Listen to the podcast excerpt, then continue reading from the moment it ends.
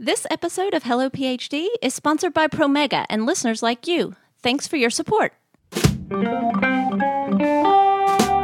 And it looks like most of the pop culture references they have for us are either like evil or just socially awkward. Chemicals are people, my friend.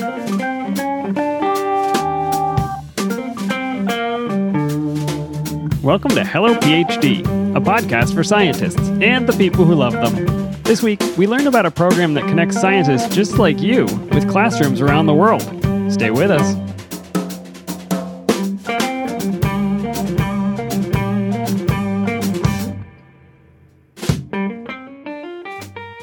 And we're back. This is Hello PhD, episode 99. I'm Joshua Hall, And I'm Daniel Arneman. and we'll discuss the human side of science and life in the lab. I got 99 episodes, Dan. And this is one. This is one of them. Yep. I feel some pressure. What are we going to do next episode? You keep asking, and I keep saying probably the same thing we do every week. Well, I feel like we have to do something to mark the occasion. 100 episodes, that seems like something. I know. You let me know what that is, Josh. Okay. Uh, tune in next time to see if we did anything special. But keep your expectations low. Disappointment on the way. Next time, we're not going to say stay with us. We'll say, or and we're back. It's going to be something totally amazing. we are back. Yeah, you've done that too. Oh, maybe we'll switch it up. You can say, I'm Daniel Arneman and I'm Joshua Hall. We'll switch the order. Some people just want to watch the world burn, Josh. Hey, Dan, here's some good news. We are drinking our last listener beer sent to us from Matthew from Utah. I fail to see how that's good news. Why would we want to be drinking the last Oh, one? well, that's true. Uh, that's true. I guess the fact that uh, we were drinking another listener I'm beer. excited to be trying another one. What did you choose this time? Well, maybe this will will brighten your mood a little bit. We're back on the IPA train. This is the Hopulent IPA from Epic Brewing in Salt Lake City. And Dan, so you know, I think I've talked about it on the show, but my go-to beer, really for the last year at least, has been the Session IPA. Uh, and I think we've talked about that before, but a session beer tends to be one that is a lower alcohol content, a little um, easier drinking. Uh, but I've been into those session IPAs this is not one. So if you remember Epic Brewing, they're into the big bottles of the high alcohol stuff. So I do remember. this is an 8.6% IPA. So this is a, a real, real IPA here. And what's your verdict? I just don't know about these high alcohol. Too beers, heavy for you? Yeah, you know, I'm trying to explain. How would you explain? Is it the is it the mouthfeel or is it the flavor? you know, they are there. There's like a thickness to it, and I don't know why that would be. Because you'd think alcohol would make it lighter, but I, I think what it might be is the higher alcohol content almost gives a richness, a sweetness or richness to the beer that I'm just not as big of a fan. yeah, this is not a, a dry flavor. Um, I get some orange out of this one. That was my first impression. Yeah, I do think the flavor on this is great, and and that's something I feel like you don't get as much of from the session beers as you get from these higher alcohol beers. Is a richness in flavor, which I guess I just said I don't like, but I, I guess I don't know what the I don't like is. flavor. I like all things I to like taste like flavor. I, don't, bland cardboard. I don't know. Maybe I'm on my quest for the perfect uh, perfect IPA. Can I make a random observation? Please. Um, so we have our show notes, a little behind the scenes action here. We have our show notes in Google Docs. And when you initially typed in the name of the beer, Hopulent, you added an extra O, so it looked like Hopulent. And Google underlined it as a spelling error. But when I took out the second O, it didn't underline it. It knows the Hopulent is a valid word, and that concerns me. Is hopulent a word? Does that mean something? It is not. Of course, I checked merriam-webster.com for uh-huh. opulent. It suggests I meant opulent, corpulent, hoppling, or crapulent. Uh, none of which do I mean. I just think Crapulent? crapulent. That's the fourth suggestion. I'll stick with the hopulent. Okay, exactly. That's.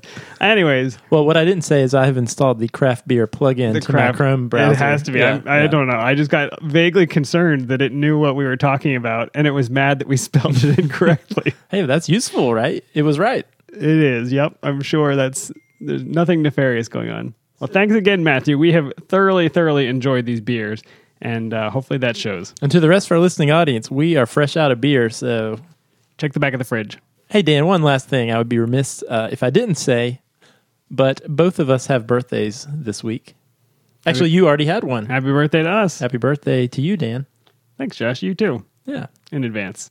Hey, Dan, I wanted to make sure we talk about a really cool opportunity coming up from our friends at Promega What are they doing, Josh? on September 11th, which is just a few weeks away. That's less than a month away now, 2018, in case you're listening from the future. 2018. well, people are going to listen back to the no, that's episode. true. People it could do be that. next Yeah, year people sometime. do Yeah. that. Um, Okay. So September 11, 2018. September 11th, 2018, they've got two amplification experts who are going to be hosting a live webinar to answer any and all questions you have about ensuring a successful PCR every time. And they were accepting questions up until August 17th. So hopefully everybody got their questions submitted. Um, but if you want to register, you can still attend. Go to promega.com slash hello PCR to register. Yeah, and I think if if you're involved in doing PCR at all, and who doesn't want to um, increase the likelihood of success with your PCR? All right, Dan, it's time for the valiant return of Science in the News.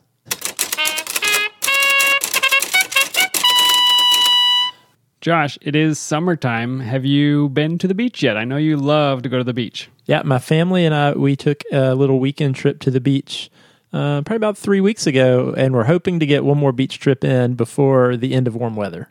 Okay. Uh, are you good about sunscreening? You and the kids and everybody? Oh yeah, I am totally OCD about the sunscreen. You know, I didn't used to be. I'm fairly I have a somewhat fair complexion, as do you, and I got some really awful sunburns with blisters and everything when I was That's a kid. terrible. And I remember how miserable I felt. Did you get some sunburns as a kid? Yeah, I, I definitely did. I mean, not that many. I grew up in the north, but yes. Oh, Yes. and I can remember going to bed and it just hurt like every position, and you'd get these blisters. And so, um, as I got older and smarter, I'm very diligent about the sunscreen. Okay, well, I have two public service announcements for all our listeners. Number one, wear sunscreen. I think a great invention is the spray You like sunscreen. the spray, yeah. My biggest barrier, actually, that's kind of a funny joke. Barrier to sunscreen. Uh, the biggest barrier for me with sunscreen is it just always seemed to take so much time to like put the lotion on everywhere.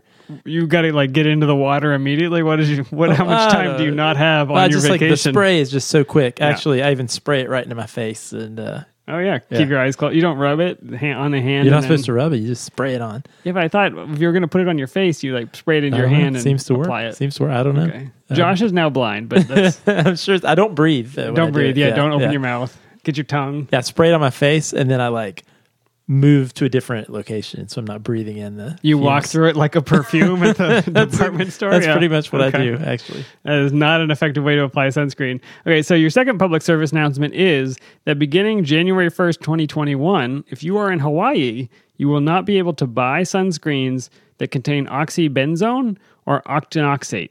I don't. You probably don't have your sunscreen around here. I'd Uh, be actually, interested to know. Actually, Dan, I do because I just got back from Florida and I bought a couple of the travel size that are actually right in my living room. Through the power of radio, go get it. Okay.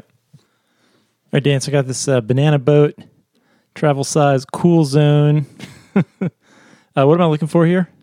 You want to see if it has oxybenzone or octinoxate, uh, also labeled maybe as benzophenone 3 or octyl methoxycinnamate. Would that be an active ingredient?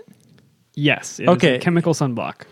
Uh, looks like we've got some avobenzone, some octocrylene, and some oxybenzone. Okay, so the oxybenzone will no longer be a viable uh, sunscreen in Hawaii after 2021. Uh, I know this this sounds exciting to you, but the, the reason is that uh, it actually seems to be toxic to coral reefs. Well, luckily we don't have any coral reefs here in North Carolina. not in your pool. So I think this is fine for your pool adventure. Um, maybe it's fine for your pool adventure. Hear me out. So the the bill banning these two substances in sunscreens uh, started with some research done by a scientist called Craig Downs. He's a forensic ecotoxicologist, which I think is a pretty cool title to have. Yeah. Uh, and he's the executive director of the Haereticus Environmental Laboratory. Um, in a 2015 article that he published with a lot of other people in the Archives of Environmental Contamination and Toxicology, he tested the toxicity of the sunscreen chemical oxybenzone, and that's the one that I want to kind of talk about today, on the larval form of a particular type of coral and on seven different coral species in vitro. And I'm assuming if if that chemical oxybenzone is in this can of spray sunscreen right here. It's probably in most commercially available sunscreens. Yes, it is a well, I don't know if it's in most, but it is one of the chemical sunblocks. There are physical sunblocks that actually physically block the sun rather than absorbing the UV rays. Like clothing. Right, clothing. uh, what's the stuff that you put on your nose? Oh, zinc oxide, yeah. Zinc oxide, exactly. So, um, in the study, they found that oxybenzone is a it's a phototoxicant. It actually is still toxic in the dark, but it, it is more uh, aggressive when it's exposed to light. And they, they showed a dose dependent toxicity to these uh, particular species of coral. It transformed this larval coral, which is supposed to be in a motile state. It swims and deposits itself in, in new places and then builds a new reef. It transforms them from this motile state to a deformed sessile condition. Uh, it causes genetic damage and it acts as an endocrine disruptor where it actually induces the the little swimming coral larva to ossify, so it totally encapsulates in its own skeleton. So that sounds bad. So that that genetic damage should be sounding pretty good to you uh, right now, Josh. I don't know the effects on humans um, in terms of those same things, and obviously coral has a different endocrine system than we do. So how do these how do these concentrations? You said these are in vitro experiments. So how do these concentrations compare to concentrations the coral might experience in nature? Yeah, that's a great question. So the lethal concentration uh, for a 24-hour exposure is about 139 micrograms per liter, um, and this is where the the place where it's causing bleaching of the coral reefs. The actual contamination uh, when they measured it in Hawaiian sites was between 0.8 and 19.2 micrograms per liter. Um, this was back in 2015 again, so much lower than the lethal the LC50. But in the U.S. Virgin Islands, the, that measurement ranged from 75 micrograms to 1.4 milligrams per liter. So that's a lot. And I have been swimming on the coral reefs in the Virgin Islands, and uh, yeah, they're. I bet you were wearing risk. sunscreen when you did. I certainly was, and who knows which one I was wearing? I don't know. It was many, many years ago. But um, you know, climate change is already stressing coral reefs, and so this is like another factor that may be making it worse. So obviously, so you said this research was from 2015 initially. Uh, so it sounds like people are actually taking note of this. They are, yeah. Lawmakers are taking note, uh, particularly in Hawaii, where they're obviously achieving some sort of uh, economic benefit from tourism, um, and and they hopefully appreciate the value of their coral reefs.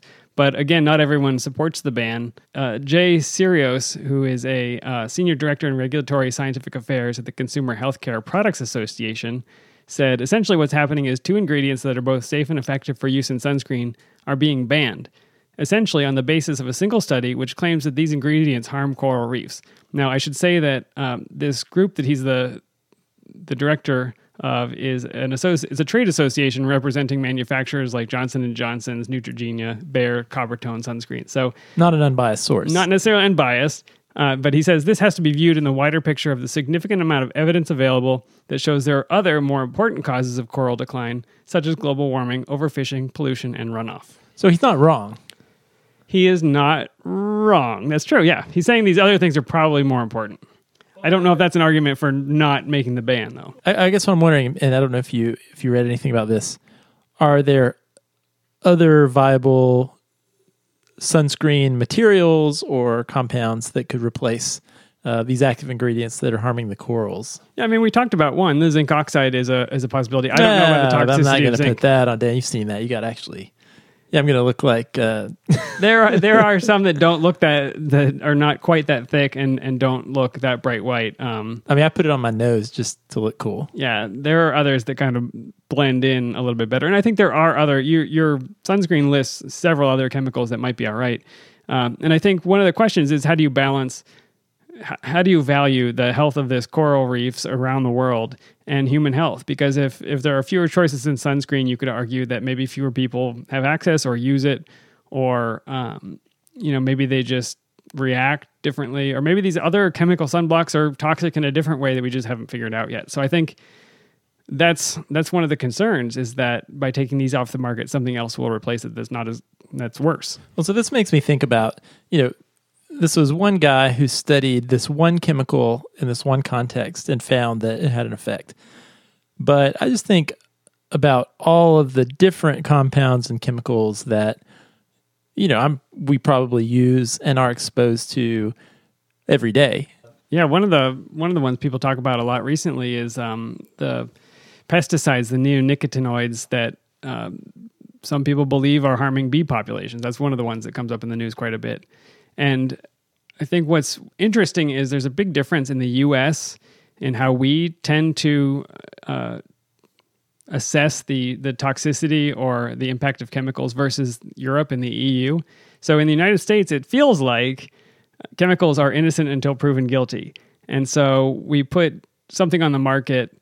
And in 15 years, when we realize, oh, we've just poisoned this population. So think of DDT back in the day, right? Chemicals are people, my friend. Chemicals are people. So, uh, one example lead was removed from paint in Europe in 1909. It took the US till 1978 to In remove. 1909, really? Yeah. So we kind of knew the thing, the lead being bad thing, for quite a while. Yeah, lead's bad. Turns out, who who would have guessed? Um, and and the neonicotinoids that I mentioned, there's a moratorium in the EU, uh, two year moratorium. I think they may be banned now, and in the United States, they're still available. Um, one of the weirder examples in the United States, you know, we can have fruit juice and and um, macaroni and cheese and breakfast cereal that have red dye 40, yellow dye 5, number 6. Um, in the United Kingdom, those are taken off the market due to health concerns. And in the rest of Europe, they carry a label that says that they have potential adverse effects. So there's a big difference in how Europe and the United States are treating things. And that comes down to the way that we approve chemicals. And it's very different. That's a big topic. I told you. the European Commission has a principle that says that aims at ensuring a higher level of environmental protection through preventative defi- decision making, whereas in the United States, the FDA basically asks the companies that produce the food to do the research themselves and then report on the study. The I'm sure that works great. Yeah, so so that's in food.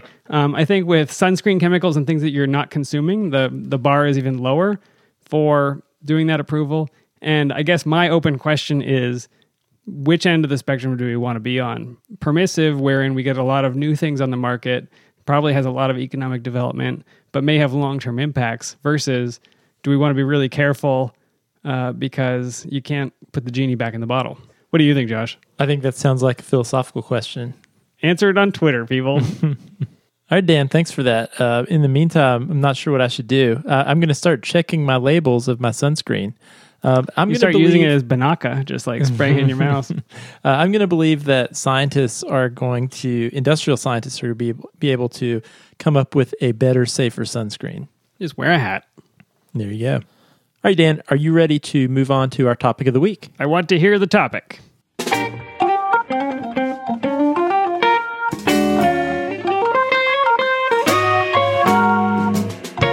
All right, Dan, I am really excited about this topic. A couple weeks back, I had a chance to have a conversation with Sarah McAnulty, who is a grad student at the University of Connecticut.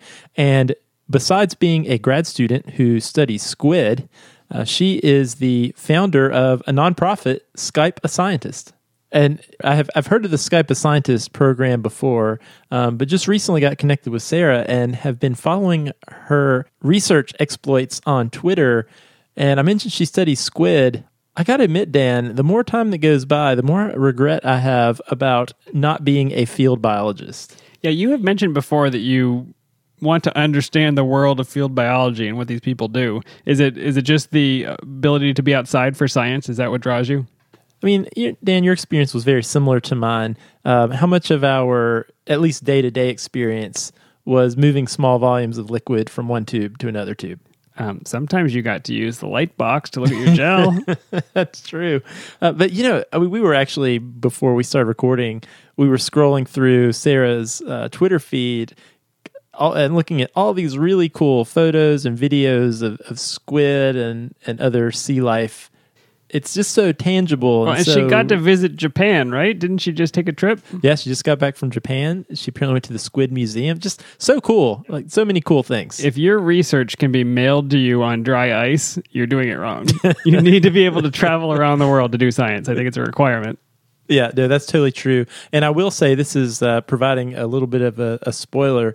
After the interview, we will give you some info about how you can actually hear Sarah talk live on Skype about her own research on cephalopods. And I think she'll probably talk a lot about those cute little squid and, and why she's so interested in them. Well, let's go right to the interview, Josh. Uh, you've got my curiosity piqued. Even though I think squid are kind of gross, uh, the pictures that she posted looked amazing. So let's let's hear what she had to say. All right.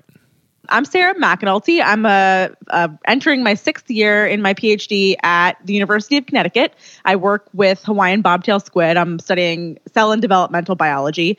Um, and I also founded the nonprofit Skype a Scientist, which is a program that um, connects scientists with non scientists, mostly classrooms.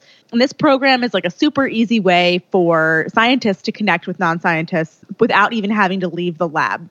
So the program effectively connects these groups with scientists for video chats, and you can um, chat about your science or your area of expertise or how you got to where you are or what it's like to be a scientist, mostly in question and answer format. So you don't have to prepare a lecture, you can just get up there and start having a conversation with people. Oh wow! So so you all actually provide some guidance to scientists who sign up. Yeah. So we um, have a pretty rough framework for how to do it because I think a lot of people generally have preferences with how they run these kinds of things. So we really leave it kind of up to the scientists, but we have suggestions for how we um, like if you don't know where to begin, how we would do it if if, if it was us. So generally speaking, what happens is you sign up and then you give us your preferences. So, like maybe you only want to work with adults, maybe you only want to work with seniors, maybe you really prefer working with elementary school kids. We can um, accommodate all that, and then you get a match in the in your email. And then you and your, the teacher will set up the time that you're going to be communicating. And you'll send the teacher maybe like a little blurb about yourself and also um, maybe something for the kids to read. So maybe there's um, a TED talk that either you've done or maybe someone um, in your field has done, maybe a blog post you've written, something that'll generally give the kids a primer on the type of science that you do so they know the kinds of questions that would be appropriate to ask. And then the sessions, when they open up, normally you just say, like, Hi, I'm Sarah McAnulty. I'm a squid biologist, and these are a couple of things that I'm into, both professionally and like feel like one of the nice things of the program is you can the kind of one of the goals is to really sketch out that scientists are more than what kind of movies and television have depicted us as. Um, we're like real full people. So you do that and then pretty much you open it up to questions. Um, we strongly encourage the teachers to uh, have their students prepare questions ahead of time so that you're not going into the classroom and then looking out at a sea of blank stares and that generally works pretty well. Yeah, that makes a lot of sense. So, how do teachers find out about you? How do how do teachers actually find out about this and sign up? So we have some connections in um, the National Science Teacher Association that have gotten the word out. We've communicated with the Department of Educations at each state level. So um, we contacted them and they've spread the word. It's a lot of word of mouth, though. Um, I've posted on a bunch of like Facebook boards for teachers, and that's been super helpful. The March for Science pages, the regional marches have been um, great places, like kind of like hubs for people who would be interested in this kind of thing. Um, and then Twitter is also super helpful. I have a fair number of teachers that follow me on Twitter, so I can get the word out that way. That's great. So, um, so you're a graduate student. Yep. So, what led you to to start Skype a scientist. I happen to know, having been a grad student, and I know a lot of grad students, that grad students are pretty busy people. yeah. So, so yeah, what what led you to look outside the bench and start this program? So I was kind of um, observing that there was this kind of growing mistrust in science, and I couldn't really understand why. You know, I would be online and I would see, like for example, on Facebook, I'd see someone I went to high school with thinks that she's doing a juice cleanse to cleanse her liver and like that's nonsense. Or someone's not going to vaccinate their kids. You know you, have got to get rid of those toxins. Right. Yeah like as if your liver doesn't already do that on its own. So I, I you just sort of see like people going to alternate places to find information about how they can be their most healthy self. And i think that people just don't trust scientists anymore. I don't know or at least it's not as much as they used to. Um, and so i kind of thought about like okay why would that be? Like why would you not trust science? It, the whole point of science is to find truth. So it's sort of discouraging to see people not trusting um, us as a group. So i looked to see where people could access scientists in their daily lives and it looks like most of the pop culture references they have for us are either like evil or just socially awkward or um, you know, generally not up to anything good. And even when they're they have noble intentions, you end up with like Jurassic Park or whatever. So Yeah, that's that's one of my pet peeves that I always talk about when I do science outreach is how come in movies the scientist is always evil? I know, absolutely. It's like nine times out of 10, it's a white man. And even when it's a white woman, like we're often the villains. And it's just, it's so discouraging because I, all the scientists I know are pretty much delightful. Yeah, very very few are evil. A few, but most yeah, are not. A few, for sure. But most of us are pretty nice and generally have good intentions when we're out there doing our science. So I was like, okay, let's just think of a way to get real active actively working scientists talking to non-scientists and i thought that classrooms would be kind of like low-hanging fruit for trying this out um, because you have basically a captive audience in the classroom and um, people that may or may not be interested in science. Okay, so for example, if you're doing like a science cafe or doing a sort of a science event in the community, you might be attracting people that are already interested in science. This is also true if you're blogging. Like when I'm on Twitter, I know I'm already attracting a group of people that like science uh, in the first place. So I th- wanted to kind of like figure out a way like where in society do you have people like a basic cross section of the whole culture. And i thought school would be a good place to start with that. Um, so yeah we started with classrooms and it like just totally took off from there. And uh, now we also like go to libraries and like book clubs and uh, like knitting groups or whatever. Anybody who wants to sign up can do that. So it's not just K through 12 students that you all are connecting with. so anybody can sign up. As long as there are seven people together they can sign up Very cool. So how's it going so far? How, how long ago was it when you started this, and and how's the progress been since you started? so we started in January of 2017. Um, and that first semester, we had about 400, 400 scientists and 800 classrooms sign Oh, up. wow, that's a lot. I mean, yeah, it took off really well, really quickly. And then in the fall, that like, so last fall, we had, I think, 4,000 classrooms sign up. And then it's just been growing ever since. So we're trying to hit 10,000 classrooms for this school year. Um, and we're well on our way to doing that. So, um, yeah. That- that's amazing. So is a limiting factor the number of scientists that you can get to sign up? Shockingly, no. Um, one thing about being a scientist is that you're pretty good at uh, networking with other scientists. We go to meetings and we can all talk to each other. So um, it's been pretty easy getting scientists to sign up. I think that in the last couple years, there's been sort of like a lot of energy, and people don't really know what to do with it. Like they want to help, but they're not really sure what to do. And Skype a Scientist is like the easiest thing that you could do to give back and to communicate with uh, non scientists because you don't need to totally establish a new um, outreach event from the ground up. Like if you wanted to start like science trivia at local pubs, you, it takes a lot of activation energy to get that going. And to do Skype a scientist, you just like sign up and it's pretty much done for you. It's like it takes an hour of your time and a couple emails. So um, I think that's part of the reason that it's been so easy to get scientists to sign up. Getting teachers to sign up, I mean, of course, thousands and thousands have signed up, but I think I'm just more tapped into scientist to scientist communication than teacher groups. But we're improving on that every semester. So um, we actually just got a grant from the American Society for Cell Biology. Um, they gave us 400 bucks to advertise online. So we're hoping that that really helps us um, reach teachers that we haven't reached yet. Um, we also sent out like a bunch of postcards to rural classrooms and low income schools to hope that that'll sort of help. Because we know a lot of the sign or the, a lot of the classrooms who've signed up so far have these like young, really energetic teachers that kind of are like going online and digging deep and to find um, sort of cool programs to bring into their classroom. And we want to kind of expand that to hit teachers that um, maybe don't actively seek this stuff out, but if they see it come across their Facebook feed in an ad, that they can find out about it.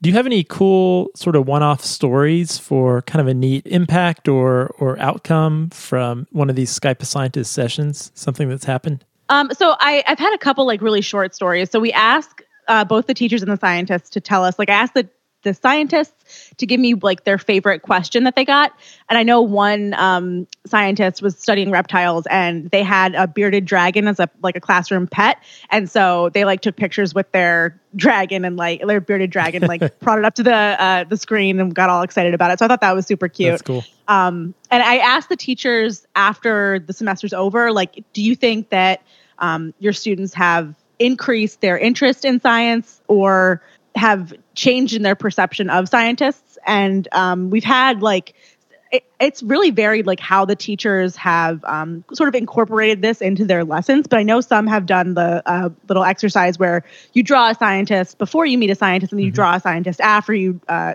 talk to a scientist.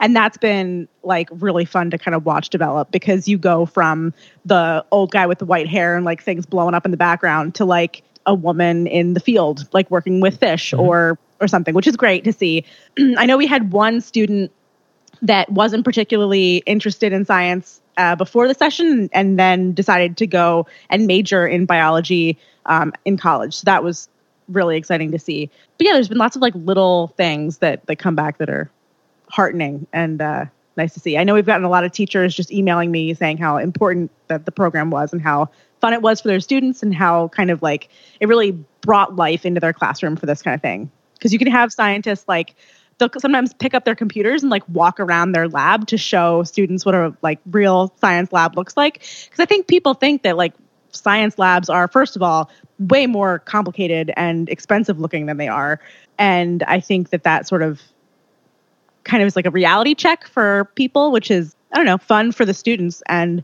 uh, helpful overall Yeah, absolutely. Yeah, I've done some programming where we've actually taken high school students into the science lab for just an afternoon. And what I usually do is at the end of that, I'll do a debriefing where they'll talk a little bit about the things they saw during the afternoon in the lab. But then I always ask if there's anything that surprised them. And several times I've had student high school students who said, "Oh yeah, people were laughing and that really surprised me." yeah I was like, "What did, who did you think we were?" they think we're like, Like emotionless robots. Yeah, honestly, yeah. And when they find out that like some of us are funny, like it really They uh, listen to music. It helps a lot. wow. Yeah. Oh, I know. Yeah. Like, Yeah. do you? I, I want. Uh, I was talking to like a high school class in California, and one of them was like, "Do you guys drink beer?" And we're like, "Yeah, of course we do." Yeah, Yeah. they should listen to our podcast. We drink beer every episode. Yeah. Exactly. Yeah. Exactly. So obviously, this this is a, become a very big program, and I imagine it's been um, quite a bit of effort for you um, in the midst Mm-hmm. of also doing graduate school. So, tell me a little bit about are there are there any things that you've learned from doing this? Um, is this helpful to maybe your career, or changed or altered your career trajectory at all? Um, or just tell me a little bit about what what maybe you've learned through doing this project. I've learned things that I never would have expected to get out of graduate school. First of all, managing um, a huge group of people um, has been a learning experience as we go. Um, I've also learned how to like deal with uh, tax law um, because we've applied to be a 501c3, so a nonprofit, so the we're tax exempt. Um, that's been a pff, totally unexpected lesson. um, also, like marketing, I wouldn't have thought. Uh, I would have been doing during my PhD, but it's been a learning lesson there. Um, and then in terms of what I thought I was going to do for a career and what I'm doing now, so I originally thought I would be continuing in research um, and going on to the postdoc and the tenure track, but I've really had a lot of fun with science communication um, during the sort of last half of my PhD, and this program has really like helped me dig into that a lot, and also kind of helping scientists show their personality while talking about science science has been um, something that I find super rewarding and that kind of like the amount of effort I put in and seeing the result that comes back, there's like a higher sort of reward per unit energy um, that comes out of this kind of work than maybe in the lab. I, I love lab work. I love working with my squid. Um, I, I generally speaking love academia, but I think that I can have a bigger impact doing this kind of thing than than in academia. That makes a lot of sense. So, what advice? You know, one thing I always like to ask when we have have people on the show is, you know, I mentioned most of our audience are graduate students themselves, maybe postdocs, um, other trainees. So, what what advice do you have for other grad students? Um, do you have any sort of words of wisdom that you would give to other people going through grad school right now? Uh, I guess just keep your options open and uh, don't pigeonhole yourself too early. I um, and I guess don't be afraid to explore side projects because I you never know what's gonna like really be the thing that um, either becomes your career or becomes your main project. Like even um, just in terms of my thesis work, I was primarily working on immune cells, and then I sort of got like sidetracked into this interesting project that is turning into one of my main thesis chapters. So, like, kind of follow what you think is interesting um, to a limit and be open minded as you go through. And don't like um, like let yourself have fun too, because I think that a lot of times grad school can feel really stressful and uh, you can get kind of bogged down in the expectations and all the things that you're required to do, and uh, it's very easy to not to kind of forget to take a step back and um, appreciate the freedom that you have in this part of your career and really let yourself take advantage of that. Yeah, I think that I think that's great advice. And a lot of times I don't think we realize that until after we're out of grad school and we realize, oh man, I really missed that. I really had more freedom than I thought I had at the time. Yeah. Uh, so I think that's really, uh, really observant of you, um, and clearly you're making the most of it. So that's cool. Yeah. So I guess the the last thing is, you know, Skype a scientist sounds like an amazing opportunity. Clearly, it's really taken off and is doing a really important service to you know to scientists and and also to the public as well. So I know a lot of our listeners are going to be really interested in this. So how can people get involved? How can scientists get involved if they want to be part of Skype a Scientist? It's super easy. All you have to do is go to Skype a scientist, all one word, dot com. Um, and right on the homepage, there will be a link to sign up for scientists, but you can also kind of play around and see um, the resources that we have on the site for science, like for practicing your science communication. And we also have these uh, sessions that will be happening this fall that we're calling Skype a Scientist Live. So these are with um, scientists that have like medium to large followings on social media uh, that are active scientists. So like David Steen, he's a herpetologist. And we've got a, a whole bunch. We've got uh, Raychelle Burks, who's a, a chemist and doing forensics. Uh, it's going to be pretty cool. Um, so you can see how those sessions work if you're like a little bit hesitant um, before you want to get started. If you want to watch one, I'll be doing one September 4th. And yeah, just give it a shot. Also, don't be afraid to do it because generally speaking, all the sessions that I've heard about have gone really well and the kids have enjoyed it. And even if you're a younger grad student, like you're only in your second year or whatever, don't uh, be intimidated because even if you've been doing this for, you know, you've been a scientist for 20 years, probably a second grader is going to come up with a question that you don't know the answer to. and it's okay. Like it's saying that you don't know the answer is fine and honestly kind of helpful because then it teaches these kids like just because you're a scientist doesn't mean you know everything. Um, and that may be a more important experience for that kid to have than someone who is like a living encyclopedia. Absolutely. So yeah, the last thing, where can people find you online? You can find me on Twitter. I uh, tweet all day long at Sarah Mack Attack. That's S A R A H M A C K Attack. Also on Instagram, the same thing. Um, I put up pictures of squid and squid information all the time and also outreach information as well. And then if you want to follow Skype a Scientist specifically, we have a Facebook group, we have an Instagram, we've got um, a Twitter at Skype Scientist. That's all linked on skypeascientist.com. So you can find us there as well. That sounds great. And we will make sure we put links to all that in our show notes. Sarah, thanks for taking time to come on and talk to us today. Yeah, thanks. No problem. Thanks for having me. All right, Dan, that was our interview with Sarah. If there is an easier way to do science outreach, I have not heard of it. Yeah, I think that's what is so awesome about this program. And I was blown away. I did not realize how big the program had quickly become. Huge, absolutely amazing that that quickly she's got that many scientists and that many teachers trying to connect. I, I think it's fascinating. Yeah, and I think that says a lot about the desire that scientists have to communicate with the public and to do outreach. Uh, but oftentimes, and, and, Dan, you know, I've been involved in in science outreach programs for a number of years, and the hard part really is making those connections, or not knowing how to make those connections with, um, you know, with local classrooms or people in your community. And and Sarah and and everyone involved with Skype a Scientist has taken that hurdle out. So all you need to do is just be willing to show up and talk about your work. Yeah, it's it's amazing. Um, what a great thing to put on your CV. You know, we we talk a lot about how are you going to demonstrate that you have skills in in outreach? How are you going to demonstrate that you cared about something other than your very specific research topic? And I feel like the barrier here is so low to just go in, do it one time, and if you don't love it, then don't do it again. But at least make yourself available. I don't know. I, I think there's it's just such an amazing opportunity. I wish I had known about it when when we were students. Yeah, and I've always found that when you actually talk to people who aren't in the lab all day about the science you do and you see how cool they think it is, it kind of reminds you that, oh, this is this is pretty neat stuff that I'm doing right now. And and you can lose sight of that during the day to day monotony of it at times. We got a, a tweet that you uh, retweeted a, co- a week or so ago that I thought was really relevant to this topic. It was from Will Beckietz. And it said, grad school, colon, you are contractually prohibited from doing other jobs, and if you focus any effort on projects outside of the lab, you will be shamed. Job application. How did you spend your time away from the bench? What makes you a well-rounded candidate? And it's just, it's so right. You have this notion that you shouldn't be doing anything but bench work, but then the moment you go to try and get a job, they want to know that you've uh, looked outside of your lab. Yeah, and that was one of the things that I really loved about this conversation with Sarah. It it was such a, a case in point of that very point, Dan. And that was, you know, Sarah has had and has a certain viewpoint on her own career outcomes after grad school. But then, you know, based on this this interest she had, she started, you know, she explored starting the Skype a Scientist program, and she's clearly done a great job with it. She's very passionate about it.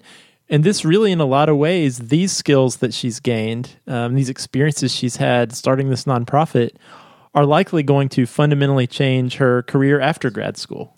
And the connection, yeah, it's it's really an amazing opportunity. Um, so, how can we hear her do a live version of this? Can we watch her her do a, a talk on Skype to find out whether it's something we would like to try? Yeah. So so as as Sarah alluded to, Skype a Scientist Live is coming up in September, and there are a number of events. So I would encourage you to go to the calendar on uh, or go to their website, uh, skypeascientist.com. And there's a link right at the top for Skype a Scientist Live, and you can go to the September calendar. But the very first one kicks off on September the 4th, and it's from 1 to 1.30 2018, 20 once again. September 4th, 2018, um, one week before the Promega PCR experts. Uh, but Sarah will be talking about, uh, it's actually the title is Cephalopods with Sarah McAnulty, um, Tuesday, September 4th, 1 to 1.30. And you can not only learn about those cool squid, but you can really get an example of the types of discussions scientists are having on with these Skype sessions. Do you not? You want to know what I remember about cephalopods? What do you remember? It means head feet. I think that's right. Should go back mm. and look it up. I'm Pods, sure it was cephala, Yeah, I'm yeah. pretty sure it was an etymology puzzle sometime in the past. But I'm, I'm looking through some of these, Dan. These are cool. We got sharks and seagrass. We got dinosaurs coming up, volcanoes, dinosaur fish. I mean, this looks cool. There's some cool topics here. I'll get my kids ready to watch. Yeah, no, seriously, I think so. Dan, you, I'm glad you mentioned the benefits to your CV because um, really, you know, besides just the good of, of doing outreach and the motivation that can provide, which is why she's doing it. Let's, let's be very clear. I mean, she she talked about um, the decrease in trust that we have for scientists, the fact that very few people know what a scientist does. That when children draw a scientist, they think a scientist looks like a white man with fuzzy hair. Um, I think she's doing it for all the right reasons. But there's more.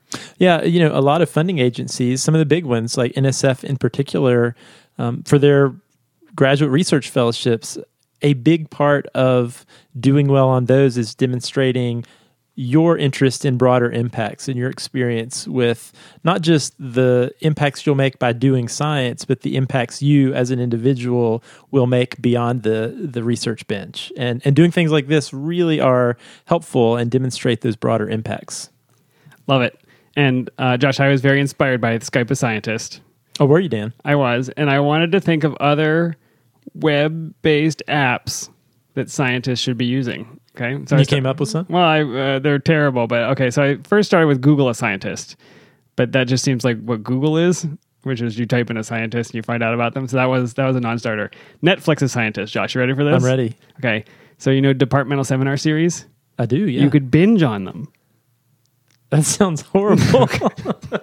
Instead of sitting through one hour talk, you have to sit through eight in a row. Eight in a row. All day on a Saturday in your PJs. Netflix, Netflix's Scientist and Chill was a non-starter, so I I, did, I moved on. That was I thought that was kind of a bad one. Okay, Etsy a Scientist. So this is your source for hand embroidered lab coats, decoratively streaked agar plates, and anything that you can possibly make out of balled up parafilm. Yeah, I have seen some pretty cool, uh, pretty cool and creative agar plate streaks with bacteria. Yeah, I mean, you could nice. you could yeah. do kind of a I don't know how those would store and ship. you could though. do like um you know the old silhouettes of people you do the side profile of the face and hang it up in kind of Victorian Oh, times. That'd be beautiful. You could. You could do some uh, beta lactamase. You know, get a nice blue. Oh, you're Yeah. you're really with me. Okay, so Etsy scientist, that's not going to go well either. Um, the last one I came up with is Airbnb a scientist, Oh no. which is uh, instead of sleeping in your own animal facility to do time points, you could rent out other lab spaces that are more comfortable, like um, the microscopy room, super dark and very And- very sometimes warm if you're doing live cell experiments. And smells better. and smells better. Yeah. So I think that one could have legs. Um, I don't know if you, if you think of other ones. Please let me know. You can tweet to us at HelloPhD. Let us know. Do you have to be a scientist to stay in the lab facility, or just anyone? Anybody maybe it? wants to. Yeah. Yeah. Maybe you get somebody else to do your time points for you. Hey, they- hey, that's actually kind of a cool idea. You know, people who want to see what it's like to be a scientist, you know, they could sign up and you just bring them in, teach them to pipette, I think You it'd know, be great. it'd be I'm great. sure that wouldn't violate any university rules for health and safety. and they pay all. you for the opportunity. Yeah, it'd be Yeah. wonderful. I think you're onto something, Dan. All right. Well, this has been a really cool episode. We had some great listener beer. Uh, we had some fun science in the news, just like old times. It's been a few weeks since we've done that, um, and a great a great chat with Sarah. Um, I'm feeling excited about the future, Dan, uh, and we've got episode 100 to look forward to next time. Waiting to disappoint, Josh. we'll, we'll keep trying. If you think of something, please email us podcast at hellophd.com or you can find us on Twitter and Facebook at all the places we mentioned before. What else do you want to say, Josh? Uh, I want to say if you like the show, feel free to leave us a review on iTunes. We certainly love getting the feedback. Um, and if you'd like to support the show, you can become a patron. Simply go to our website, hellophd.com, click the Become a Patron button, or you can visit patreon.com slash hellophd, and we would certainly appreciate the beer money. All right, Josh. Well, we will see you next time. All right, Dan, see you next time.